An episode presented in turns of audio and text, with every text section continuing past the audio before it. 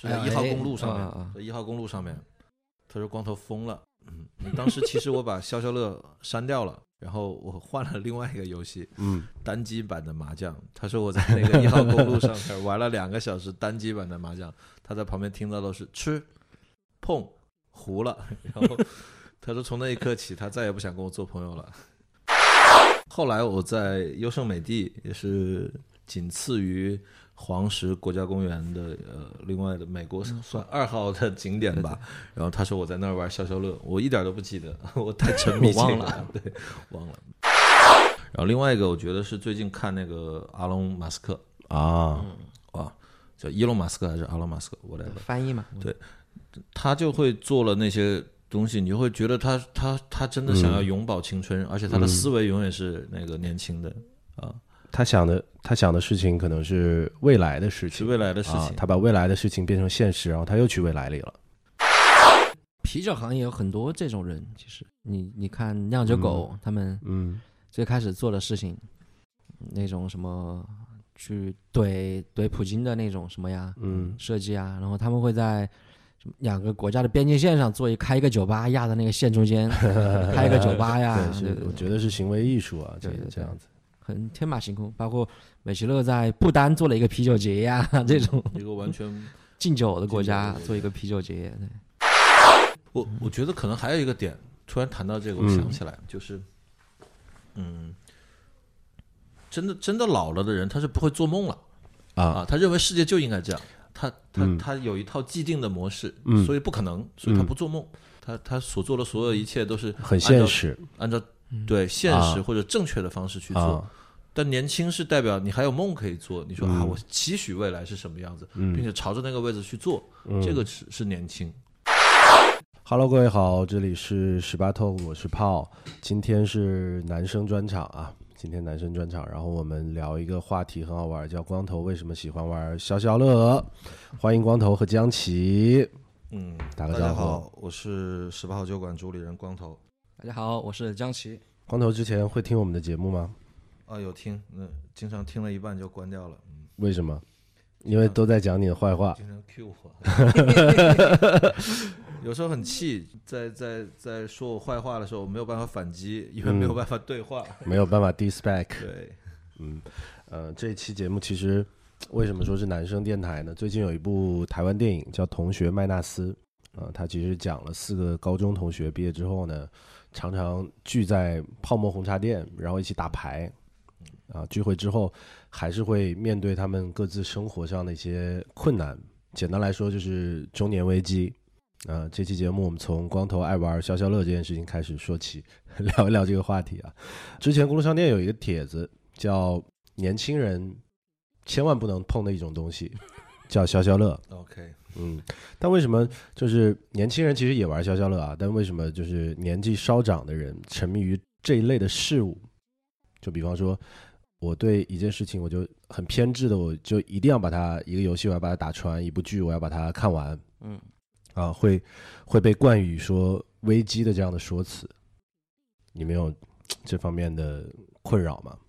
年年轻人做这样的事情会被呃说觉得他很酷，然后很热很热衷一件这些事情，然后很多中年人玩这些可能就会说啊，你是不是生活上遇到了什么危机啊之类的？这个分明是歧视啊，分明是歧视。一下就中年了，就感觉对，我不觉得我是中年人，呃，我以为是年轻人玩消消乐，我才玩消消乐。你你知道那个江奇，你你想一想啊，光头玩消消乐比较严重的时候，你能想到？我觉得他在消消乐的世界里画面是吧？有些画面，就有的时候我在开车啊，他坐在旁边，啊然后我就跟他呃有一搭没一搭的讲话，啊啊！呃，光头怎么怎么样，他可能过三分钟他才会回你，他把这一关打完了之后回你。他就一直在一直在玩，啊嗯，就是和光头经常在一起的朋友可能会知道，他无时无刻的都在刷消消乐，我觉得这个，我有个朋友叫李威，嗯，是那个北平机器的主理人。嗯，有一次我俩一八年的时候吧，我俩去美国，在圣地亚哥，嗯，哦，不是在圣地亚哥，是在是在哎一号公路上面，在一号公路上面。他说光头疯了，嗯，当时其实我把消消乐删掉了，然后我换了另外一个游戏，嗯，单机版的麻将。他说我在那个一号公路上面玩了两个小时单机版的麻将，他在旁边听到的是吃、碰、糊了。然后他说从那一刻起，他再也不想跟我做朋友了。我我觉得，嗯，你先说。你们是在美国的一号公路上开车，开车，然后你在旁边我的打麻将，对对，旁边就是这个画面景色特别美。如果要讲的话，要讲到另外一个故事了。本来是有音乐的，结果没有音乐，只能听到麻将声。对，呃，那个后来我在优胜美地也是仅次于黄石国家公园的呃另外的美国算二号的景点吧。然后他说我在那儿玩消消乐，我一点都不记得，我太沉迷忘了，对，忘了。嗯就所以对于对于你来说，我觉得光头有两个惯性。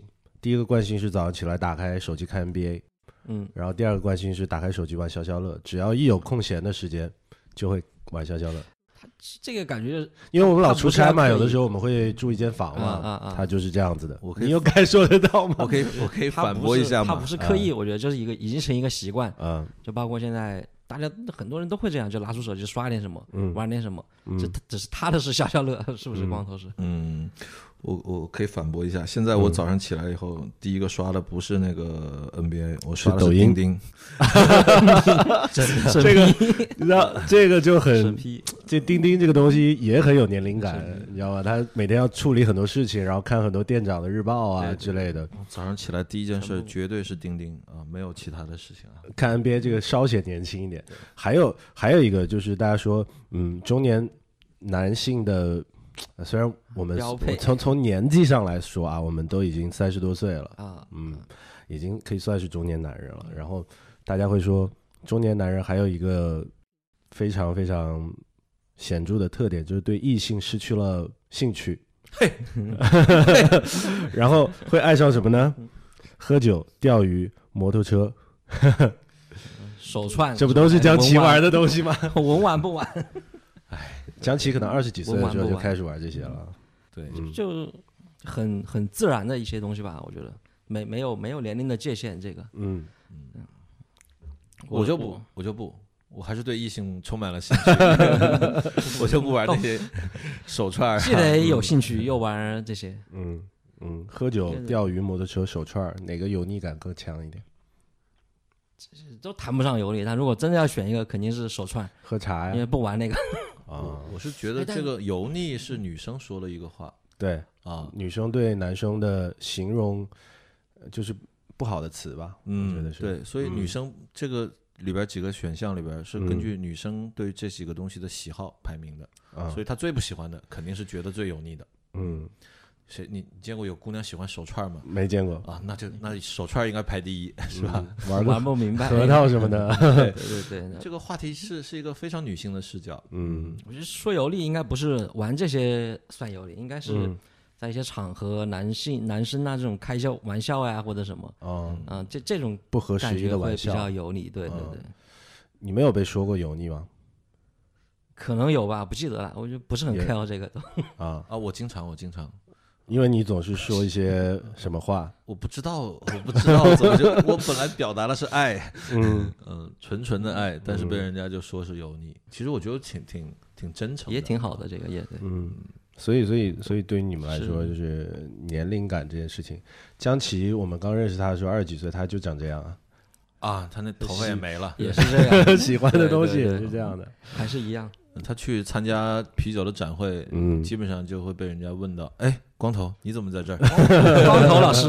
光头老师你好，对，油油腻的比较早一点，嗯，所以所以在你们心中是没有没有和油腻这件事情画一个界限，就比方说我我不要去做这些事情，我做了这些会被大家会被大家这样讲，嗯，有没有想过这个？没有想过，就做自己吧。嗯，做啤酒这个事情已经很能够表达我们做自己的心了。对，还挺年轻的，其实我们真的不太有代表性，就是我们拿我们这个年龄段或者同学、身边朋友他们的日常生活、他们的工作习惯，再来再来和我们的这个日常生活习惯对比，这确实我们已经算比较比较那种小众一些的了那你你看唱歌唱歌，对不对？啊年纪比我们大很多，啊。嗯，他也因为就是啤酒啊这些会接触一些呃新鲜事物，或者说和啤酒相关的一些周边吧，就是类似于辐射到其他领域。嗯嗯，我可以这样理解，就是它嗯本来应该是油腻的，被我们带的不油腻，呃，拉回来了，拉回来了，拉回来了。你要不拉那个，就越走越远，可能是。嗯嗯，就其实很多人聊到中年危机这个话题的时候，就是我刚才说的会所谓的无感，就是你可能找一帮哥们儿去跟你骑摩托车了。呃，以前你可能不会有这样的情况，所以，呃，我不知道你们怎么看无感这个这个事情，就是可能真的到了某一个阶段，你会对之前的一些行为啊，你曾经非常非常痴迷和感兴趣的事情不那么在乎了，会有这种这种感受吗？这个这个话题突然讲起来，我嗯一下想不出来特别好的一个答案。嗯我我是对“中年危机”这个词是完全没有感知的。嗯，我是那种，因为我觉得，嗯、所谓的年纪并不是衡量你年轻与否的一个标尺。嗯啊那是三十岁才是年轻，还是嗯。四十岁才是年轻，还是五十岁？其实它其实中年危机这这个话题带有的是除了中年，嗯，后半部分叫危机，对，嗯嗯，就是我们看《同学麦纳斯》那部电影，嗯，其实是因为生活当中有一些危机，重重点是危机，其实有一些无法解决的事情，或者是呃，不管是物理上的、生理上的，还是一些 一些危机，嗯。嗯，甚至心理上的，就是很很很明显，现在明显就是社会上的那种焦虑变多了嘛，就是，因为本身我们对，其实我们后半部分是想聊一聊焦虑这个事，其实这这个也是危机的将将一部分嘛，将其就是。Q 到了这个，对，可能可以可以放后面具体来说，但是呃，你说比如说我们身边什么危机，还是对于眼前的一些嗯事情的一些焦虑吧，并没有觉得随着年龄的增长而去而去焦虑，而去觉得有危机，而是有处理不完的事情，这种嗯反而会更危机。焦虑这个事情一会儿再聊吧。我们或者或者说啊，就是我们刚才聊的一个词叫无感嘛。嗯最近有有没有让你们觉得很冲动，然后很想要去做的事情，在当下？嗯，除了出国玩儿，因为现在出不去了嘛。嗯，我很想旅行，嗯然后这是一个，休息第二个是我很想读书，嗯就非常想读书。嗯嗯，然后如果还有一个伴的话更好，可以一起去读。嗯对，MBA，Q 谁？这不重要，但是嗯，但是有一个伴的话，跟你一起读书会会更好。会有一些陪伴和推动力吧。嗯，你看到看看到好看的姑娘还是会喜欢，嗯然后看到好喝的啤酒啊，你喝到好喝的啤酒还是嗯想要去、去喝，然后你还是想要去呃探知那些你你可能所喜欢的东西。嗯我觉得年轻感应该是你对未知的好奇嗯啊，然后对未来的期许，嗯它就会让你始终保持一个年轻的这个感觉。嗯，江奇有吗？最近比较冲动的想要去做的事情？啊、最近正好是开开始锻炼了，觉得。这样前面一阵锻炼比较少一点，嗯，正好这几天那这个证明的是是危机，这个不是冲动 这个这个反而代表 这个是危机了，是对吧？呃，对对对，就觉得嗯。前一阵可能就是什么睡得比较晚，然后起得比较晚这个状态，嗯。现在觉得早上要早一点起来，先锻炼一下。这这个是算冲动还是危机？二十岁的时候，谁说我早上起来我要我这个年纪我必须得锻炼一下？就大家没有想过这个话题，你只有到自己日渐发福的身体，或者说日渐那个怎么说，就是身体上面力不从心力不从心的时候说，OK，我 我要要去锻炼了。炼对，那所谓所谓的运动冲动，嗯其实是你身体给你的信号但是啊。对对他告诉你今天应该去打场篮球，去出出汗嗯，之类的。我平时平时早上不会锻炼，只会晚上。但是我最近 最近很想早上，对，最近很想早上把笑。油腻了。最近很想早上把沙袋挂起来打一下拳，就是嗯突然对，你觉得天气很好，然后阳台上那个呃空气会好一点，晚上不能打老婆，但是白天可以打拳。早上对早上可以打点拳。然后最近看那个视频，就看一看那种打拳的那种，对，脑袋里面过一下动作，早上把它就把它用出来，这种。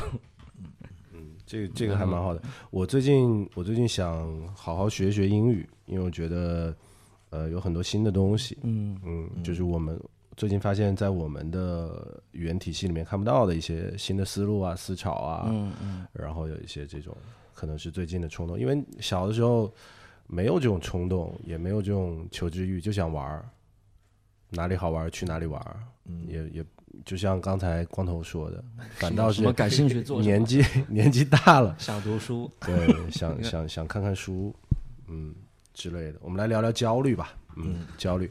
我前段时间很，我我前段时间很焦虑啊，就是焦虑到早上起来会觉得心脏有点痛，我不知道是生理上还是心理上的，所以呃，我上个礼拜就去做了一个心理咨询，就关于焦虑这件事情。嗯，他给我的结论是你要多打打篮球。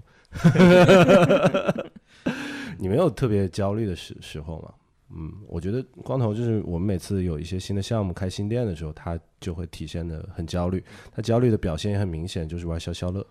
对，嗯呃其实消消乐是我的一个解压方式。嗯嗯，然后以前我是嗯读书的时候，我是沉迷于任何事情的，比如说我是会沉迷于网络游戏，嗯沉迷于打篮球。嗯我在篮球场上可以从下午两点钟一直打到那个天黑，对，灯光篮球场灯光关关掉，嗯这种样子。然后，嗯，而且不想让自己输的那一种。然后玩游戏也是一天在线最多可能到十八到二十个小时，就嗯不想睡觉，可能是。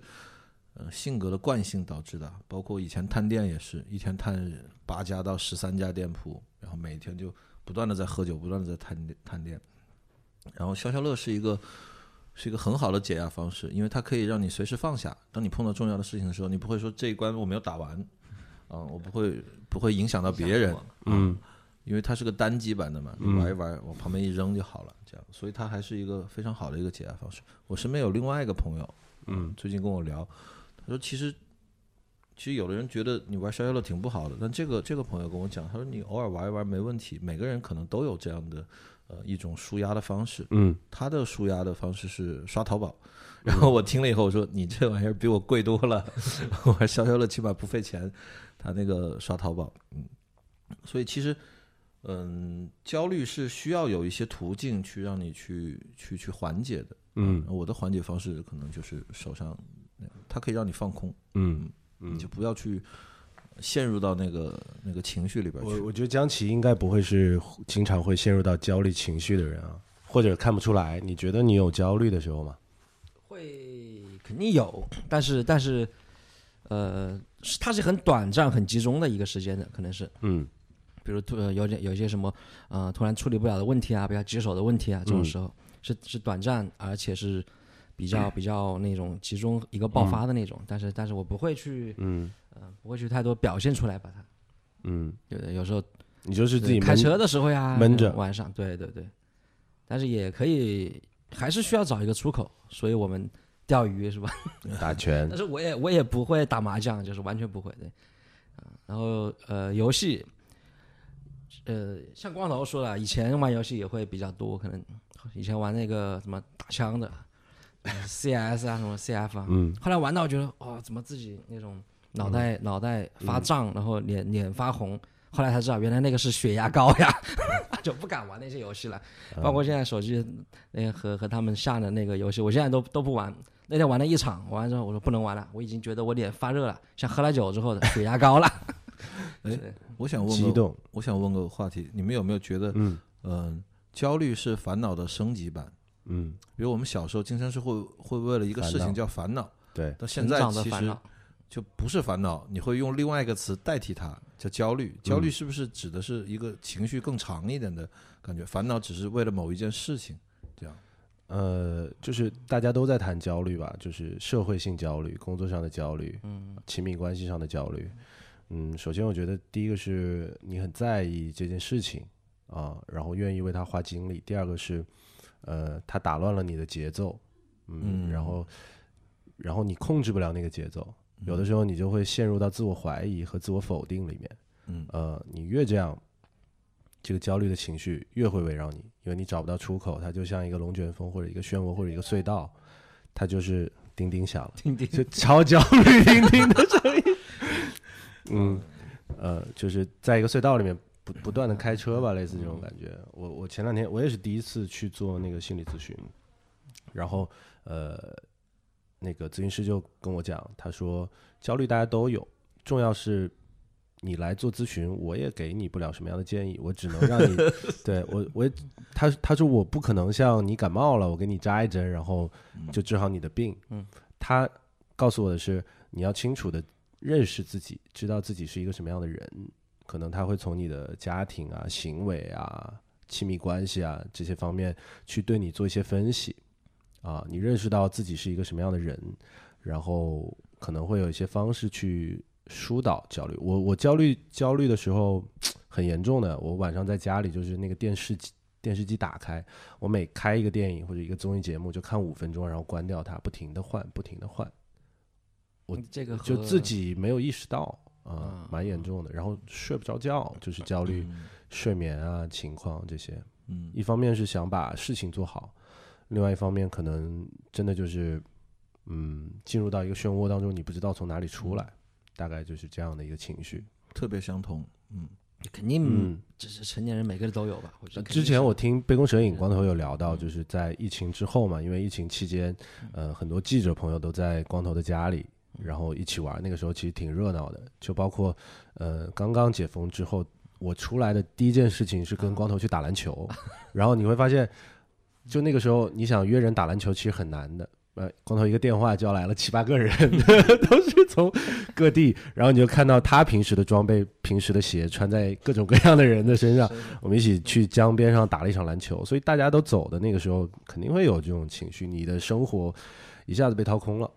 嗯，嗯。特别是面对工作的时候，嗯。嗯，就像你说的，没有出口。嗯。啊、你你之前安排好的那些事情，或者你考虑到的事情，最后不是你想要的那个样子，嗯。然后你马上你就会开始自责，然后反问自己，然后晚上就一遍一遍的循环那些，嗯，而且控制不了自己。控制不了。嗯，有时候药物可以让你暂时的睡一下，第二天起来又是昏昏沉沉的一天。嗯嗯，我以前会觉得我是一个在这方面还蛮厉害的人，就是对自己情绪的管理。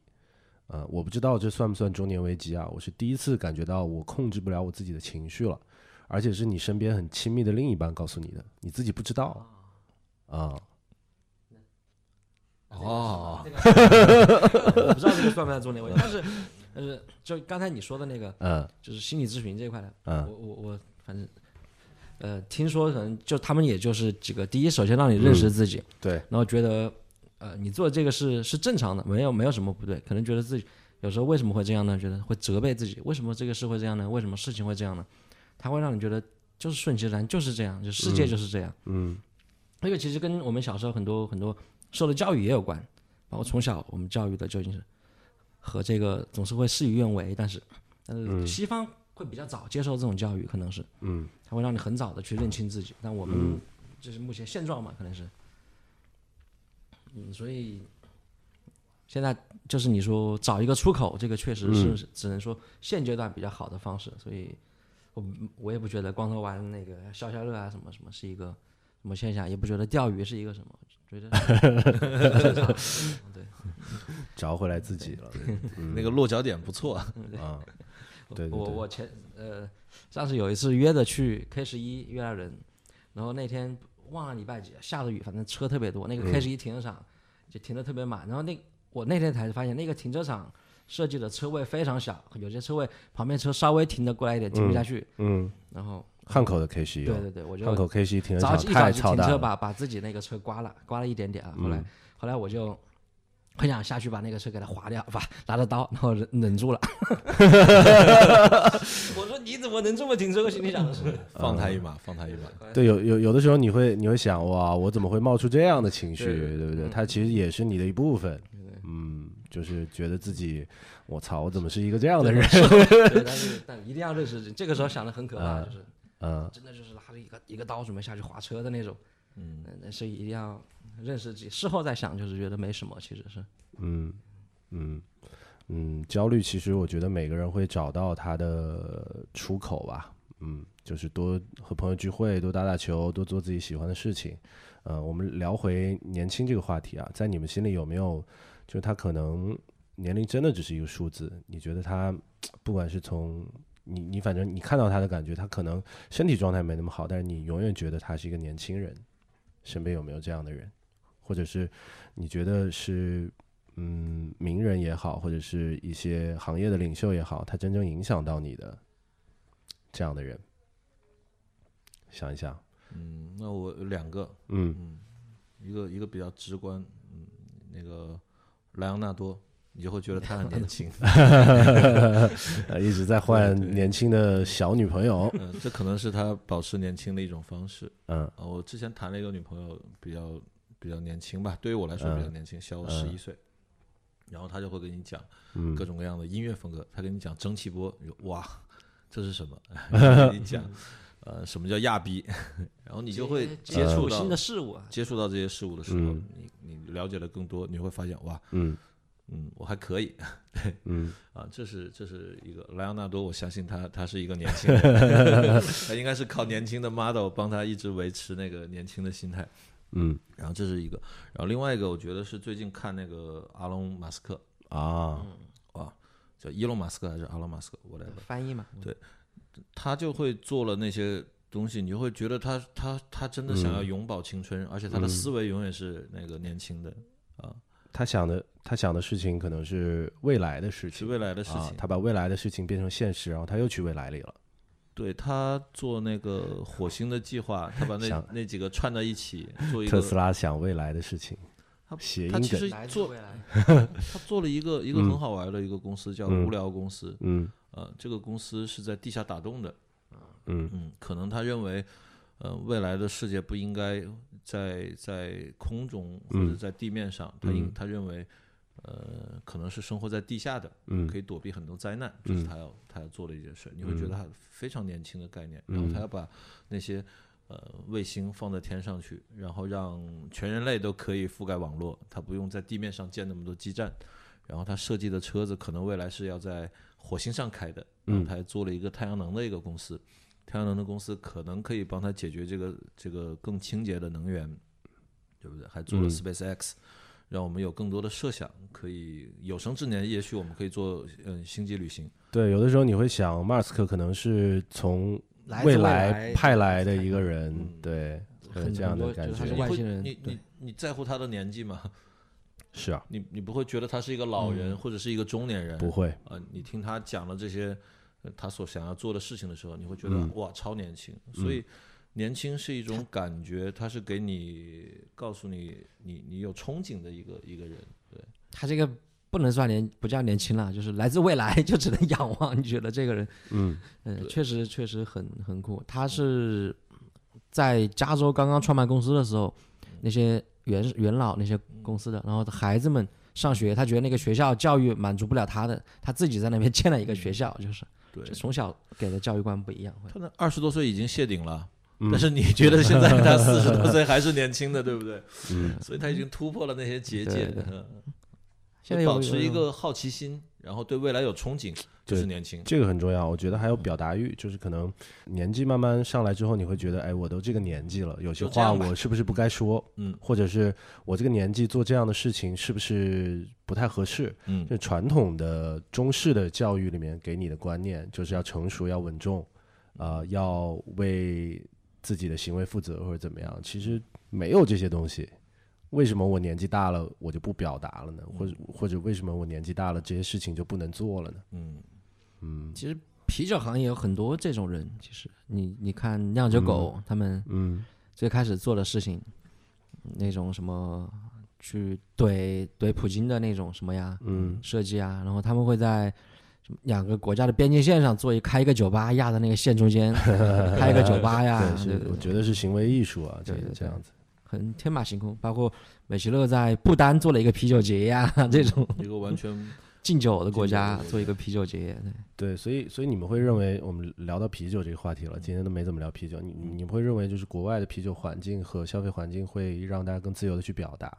嗯，我认为是两个方向。嗯嗯嗯，一个是教育的方向，另外一个是收入的方向。嗯呃，当你比如说收入更丰富的时候，你可能考虑的更多的是精神层面的，嗯而不是而不是生活层面的。呃嗯，这是一点。然后第二点是教育的原因，教育的原因是大家就是国外有一些国家，某些国家，它可嗯能、可能在发达国家里边已经待了很多年了，所以它自动的就从教育的角度上面来来讲讲更多的创新。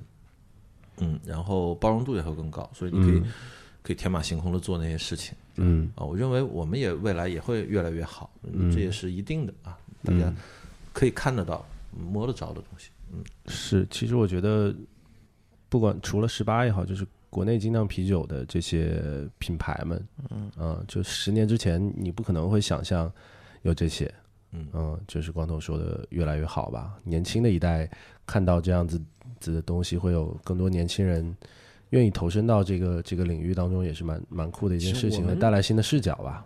对，我们现在看现在新出的品牌酿酒师都很年轻，就是嗯，九五后吧，可能有一些都是这种嗯。九五左右这种。对，我我觉得可能还有一个点，突然谈到这个，我嗯。想起来，就是，嗯，真的真的老了的人，他是不会做梦了。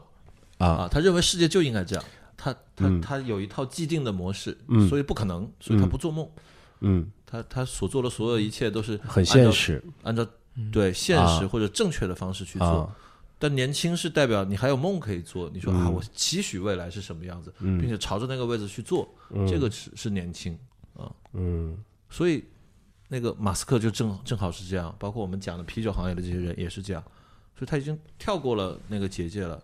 一个嗯。关键的分界点应该是有没有梦可以做。而且嗯。那些人都不是从这个专业出来的，就是马斯克以前是做互联网的嘛，IT 的嘛，做能源做这些，嗯。然后呃，美其乐那个是老师，嗯。酿酒狗那两个也是也是好像是律师，好像是，嗯。嗯所以是他们更跳脱吧，可能就是会，嗯。嗯，他到就是一直做梦，一直做梦，然后一直去实现这个梦，可以是。嗯。这个是很很酷啊，或者是说很代表着年轻的一个，所以而不是年龄，就是。就是很，其实就是很内核的东西了，就是你一直有想要表达的东西，然后一直冲，嗯。一直向前，啊，然后不怎么歇，嗯。所以我们这样的人才会焦虑不，嘛。他们他们可能想法就不一样，他们觉得这个就也是从一个情绪的出口嗯。到另一个情绪去去发泄，比如啊，我做这个是不是太有些情绪的累积？那我再做一个，同时在做一个好玩的事情，但这个好玩的事情以他的那个认知维度来说。我们觉得是一件大事，是对未来有影响的事。他可能嗯只是觉得从里面跳脱出来了，嗯，或者是从里面找一个你说发泄 mask 口。吗？嗯我们的发泄口是淘宝钓鱼消消乐，人家的发泄口是，哎，今天搞个火箭吧。他是他是一个很小孩的一个人，他是一个啊很小孩的我。我觉得，我觉得表达有很多种。我觉得我们现在在做的事情也是在做表达。嗯呃，我觉得反倒钓鱼不是不是呃解压或者怎么样，它是生活的一部分。嗯，你生活不可能一直紧绷啊，你可能要按摩呀，然后要舒缓。钓鱼是生活的那一部分，但是一直往前冲的那个部分，其实啤酒，啤酒就是我我们总说我们的生活方式是怎么样，怎么怎么强调生活方式这个，我们就是啤酒的人。啤酒就是呃生活方式一种，很多它嗯几个属性，一个是啤酒的，刚才光头说可能经济有关，我觉得嗯是跟它的一个社社交属性有关，包括很多推动历史进程的事，为什么在在酒馆里发生，这种希特勒也也好啊，这种那个波士顿清茶也好啊，为什么海明威都是从酒里面出来的在鸡尾酒吧里面？啊？嗯海明威对他他对鸡尾酒情有独钟梗，对，然后这是一个是因为啤酒的社交属性吧，我觉得是，嗯嗯，然后是保持一个爱做梦的那个，呃，就是刚才说你说不断的去去想一些跳脱，爱做梦是一个很宝贵的东西。你看那个写那个嗯《三体》的大刘都没出过那个那个小地方，嗯但是他写出《三体》这种被被世人觉得哦太神奇的这种剧作了，就就是去做一个梦，我觉得。对，原来原来我们有拍那个纪录片嘛，当时我特别喜欢的一句话，就斯蒂芬金说的，说呃，年轻意味着什么？意味着中年人的妥协离我尚远，而年老的耻辱更是远在天边，觉得自己力量无边，而且自信满满。虽然我的口袋空空如也，但脑中满是想法，心中都是故事，急于想要表述。嗯嗯，大概就是这样一种状态吧。嗯，你你可能就是城市之光那个对对对，不知道 不知道自己要什么，但是我们是一直，我是我是一直清楚自己不要什么，所以我从来没有想过年纪或者是年不年轻这件事情。嗯，还有一种，你们说的冲动，可能是更像一种无所谓、无所畏惧。嗯。的一一种一种种感受吧，感觉就是他嗯没有畏惧，年轻的时候我怕什么呢更更多的是性格吧，这个年轻的时候？Nothing can lose。nothing to lose。对，呃，背包客有一种这样的这样的理念，就是呃，我是一个背包客，我走在路上，我不一定要去住很贵的酒店，我随便在哪里都可以睡，就是我 nothing can lose。对我没有什么可以丢掉的，类类似于这种。而大家谈到年轻的时候，这种这种冲劲更多的是，我其实我其实什么都没有，我只有一个年轻的身体和冲动和冲劲，所以我可以没有负担的去冲，然后不断的向前。但你的年纪稍微大了点一点之后，你累积了一些东西，这可能不是财富吧，嗯，也不仅仅是财富吧，累积了一些东西，它会呃让你的背包，让你在路上的时候越来越重，你可能想的越来越多啊、但是我觉得有一个年轻的新的人，他还是会向前吧。我们一直在讲一些大的空 就是话，就是断舍离嘛。那这这些大人有时候嗯经常会说，呃，年纪大的人就或者是那种嗯我们的长辈经常会说，嗯啊、我的经验，以我的经验来说，你这个不对，或者什么这种。那这个这个怎么去我小的时候是特别不喜欢有人教我怎么做或者怎么样。嗯嗯这个永远都会这样。对我原来永远原来原来在体制内上班嘛，我现在也有一些很好的同事，像昨天我就有跟他们聚会，就一下子把你拉到了。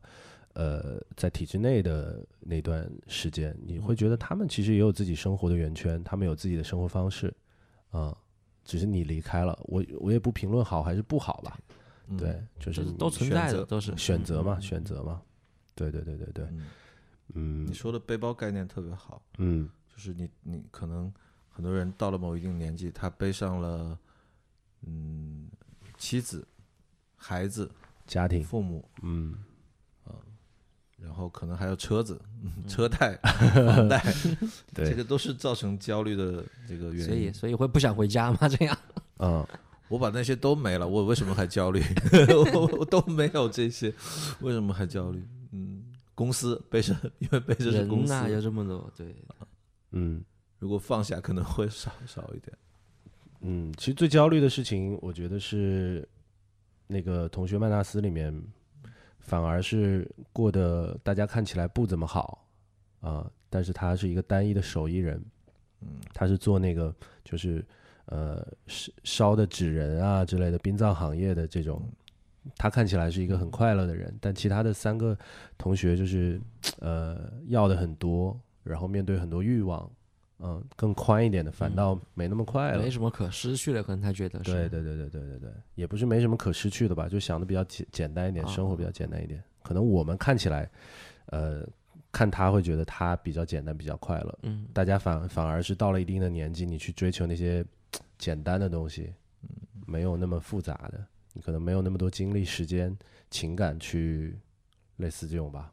嗯，聊完以后好想去看那个电影，我好像从同学麦纳斯我把资源发给你。推荐。了是吧？不是啊。我，我从抖音里边看过那个三分钟 讲电影，然后我是觉得那个片子色调特别好，就是在一个小卖部里边嘛，对对对对好像是，然后很破的一个场景，然后几个对对对。人就是就是穿着背有穿着背心，嗯系拉着拖鞋的那嗯那种。他其实那个电影里面导演想表达的东西还挺多的，包括台湾的政治啊、选举啊，嗯，这些这些东西还不错，还不错，还不错，还不错想，回去看一看。可以看一下。可以看一看。其实我也是看了那个电影之后，想到说邀请你们俩来聊一期所谓的焦虑，然后年龄感这些东西中。年危机，那所以，嗯，最后我们聊一聊，就是在生活当中啊，有没有一些必须要吐槽或者必须要表达的时刻，在你们心中是完全不能忍，就必须要说出来的时刻，必须吐槽，必须要表达，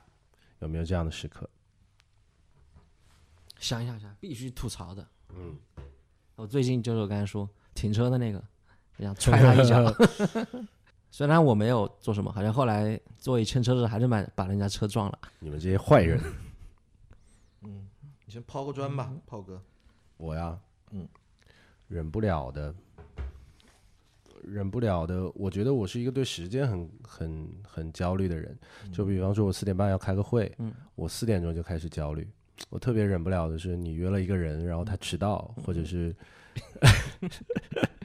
他他在跟你聊天的过程当中很拖延，嗯这是我必须要吐槽的。嗯嗯就是，嗯，到现在就是每天要见很多人，时间必须卡得很准。嗯，嗯，我特别忍不了这个吐槽有间的焦虑，对，有的时候，有的时候你也不好当面说。嗯，就比方说我们约定了一个时间，我就会问他们大概需要多久。啊、快到那个时候，你发现进度只有百分之三十的时候，你就你就，哎，好烦啊。这个让我想到，嗯就是就是有时候很多人会找问什么事，会很客气讲一堆前面前奏。我们有时候说说重点。我想起邢磊那个楚门子，他上次发个朋友圈，人家很客气的问他，嗯，他说邢磊还在吗？还好吗？什么？他说 不在了，不行了，你快说，这是一个好方法。对，你还好吗？还在吗？沟通成本太高了。对对，很好玩。江奇有什么过不去的？这样，嗯，说忍不了的，是吧？必须要吐槽的。我觉得你见过江奇生气吗？没有，没有，很少很少。我没见过。江奇性格真的太好了。觉得可能觉得，我如见到了这种特别特别就是，呃，反社会的事情啊，或者这种，或者是不讲不讲社会道德的，我会 我会生气，我会我会说一下。我觉得你应该是有的时候也有生气的时候，就自己走默默走开了，说算了算了算了，我自己消化一下。有有一次哦，有就在飞机上有个人嗯喝醉啊，然后呃嗯大概说说什么，可能就抱怨飞机晚点嘛还是什么，就发酒疯。我说大人吼的，别吵了，睡觉的。这个就算江奇生气了 发脾气的样子，真的还挺弱的。呃，我我今天不就是碰到这样的嗯状况了吗？嗯就是真的忍不了的。就比如说在会议的这个过程中，我们的高管呢，管理层的会议里边，嗯呃已经告诉大家应该怎么去去做事儿了。嗯。呃你上来以后你没有想好，嗯。耽误一桌子人的时间，其实也是跟时间有关。嗯。就是反复的在犯同样的错误，在工作中是我特别受不了的，包括我自己，嗯。我也会自责自己是不是在在反复的在犯同样的错误，或者我们的同事如果在反复犯同样错误的时候，我会特别特别难受，忍不了。嗯。嗯，就是我们其实是那种工作生活没有办法完全分开的，就是这样的一群人。好，我们今天就聊到这儿啊。其实我们三个今天是干货不多，就讲、讲了一些我们心里对于年轻的看法，然后我们希望，呃，不管是十八呀，还是店啊，还是厂啊，我们都希望我们能够一直不断的学习吧，对，永远十八嘛，年轻的状态，不断的去接触和和学习和使用新的东西吧。嗯，这个又回到 回到说酒了，还是啊，对你你有想表达的你就说，嗯。对对，去年可能事情多一点，今年我们会有更多的时间去做新的好玩的酒，所以嗯。对大家可以期待一下，等待一下。嗯，就是呃，有一段时间你可能觉得跑跑得很顺了，跑得很顺了，就特别需要停下来想一想，嗯，然后再重新上跑道，类似于这种感觉吧。其实对于我们来说，现在可能有有这样的一个阶段，嗯，嗯，有。有，好，那谢谢大家，谢谢，嗯，好，谢谢大家，拜拜。拜拜。